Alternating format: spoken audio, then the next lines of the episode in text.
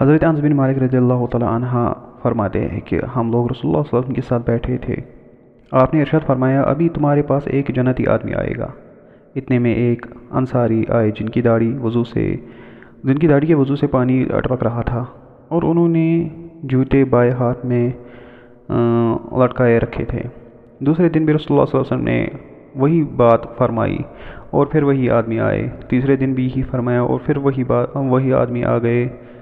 اسی حالت میں جب رسول اللہ صلی اللہ علیہ وسلم مجلس سے اٹھے تو حضرت عبداللہ بن عمر رضی اللہ تعالی عنہ ان انصاری کے پیچھے گئے اور ان سے کہنے لگے کہ والد صاحب سے میرا جھگڑا ہو گیا ہے، جس کی وجہ سے میں نے قسم کھائی ہے کہ میں تین دن کے تین دن ان کے پاس نہ جاؤں گا۔ اگر آپ مناسب سمجھے تو مجھے اپنے یہاں تین دن ٹھہرا لے انہوں نے ارشاد فرمایا۔ بہت اچھا۔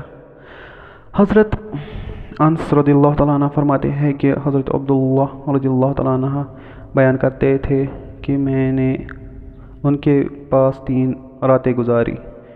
میں نے ان کو رات میں کوئی عبادت کرتے ہوئے نہیں دیکھا۔ البتہ جب رات کو ان کی آنکھ کھل جاتی اور بستر پر کروٹ بدلتے تو اللہ کا ذکر کرتے اور اللہ اکبر کہتے، یہاں تک کہ فجر کی نماز کے لیے بستر سے اٹھتے۔ اور ایک بات یہ بھی تھی کہ میں نے ان سے خیر کے علاوہ کچھ نہیں سنا۔ جب تین راتیں گزر گئی اور میں نے ان کے عمل کو معمول ہی سمجھ رہا تھا اور میں حیران تھا کہ رسول اللہ صلی اللہ علیہ وسلم نے ان کے لیے بشارت تو اتنی بڑی دی ہے اور ان کا کوئی خاص عمل تو ہے ہی نہیں۔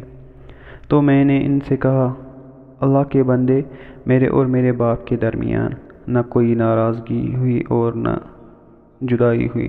لیکن میں نے رسول اللہ صلی اللہ علیہ وسلم کو آپ کے بارے میں تین مرتبہ یہ ارشاد فرماتے ہوئے سنا۔ ابھی تمہارے پاس ایک جنتی آدمی آنے والا ہے اور تینوں مرتبہ آپ ہی آئے۔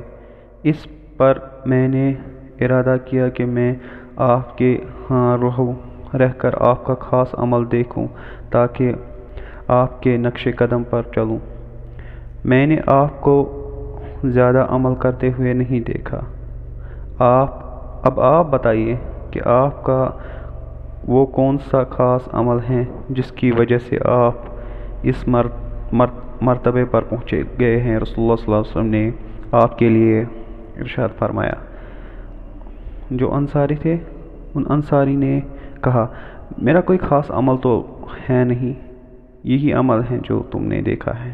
حضرت عبداللہ حضرت عبداللہ رضی اللہ تعالیٰ عنہ فرماتے ہیں کہ میں یہ سن کر چل پڑا۔ جب میں کچھ قدم چل پڑا تو انہوں نے مجھے بلایا اور کہا، میرے عمل تو وہی ہیں جو تم نے دیکھے ہیں۔ البتہ ایک بات یہ ہے کہ میرے دل میں کسی مسلمان کے بارے میں کھوٹ نہیں ہے۔ اور کسی کو اللہ تعالیٰ نے کوئی خاص نعمت عطا فرما رکھی ہو تو میں اس پر اس سے حسد نہیں کرتا۔ حضرت عبداللہ رضی اللہ تعالیٰ عنہ فرماتے ہیں یہی وہ عمل ہے جس کی وجہ سے تم اس مرتبے پر پہنچے اور یہ ایسا عمل ہے جس کو ہم نہیں کر سکتے۔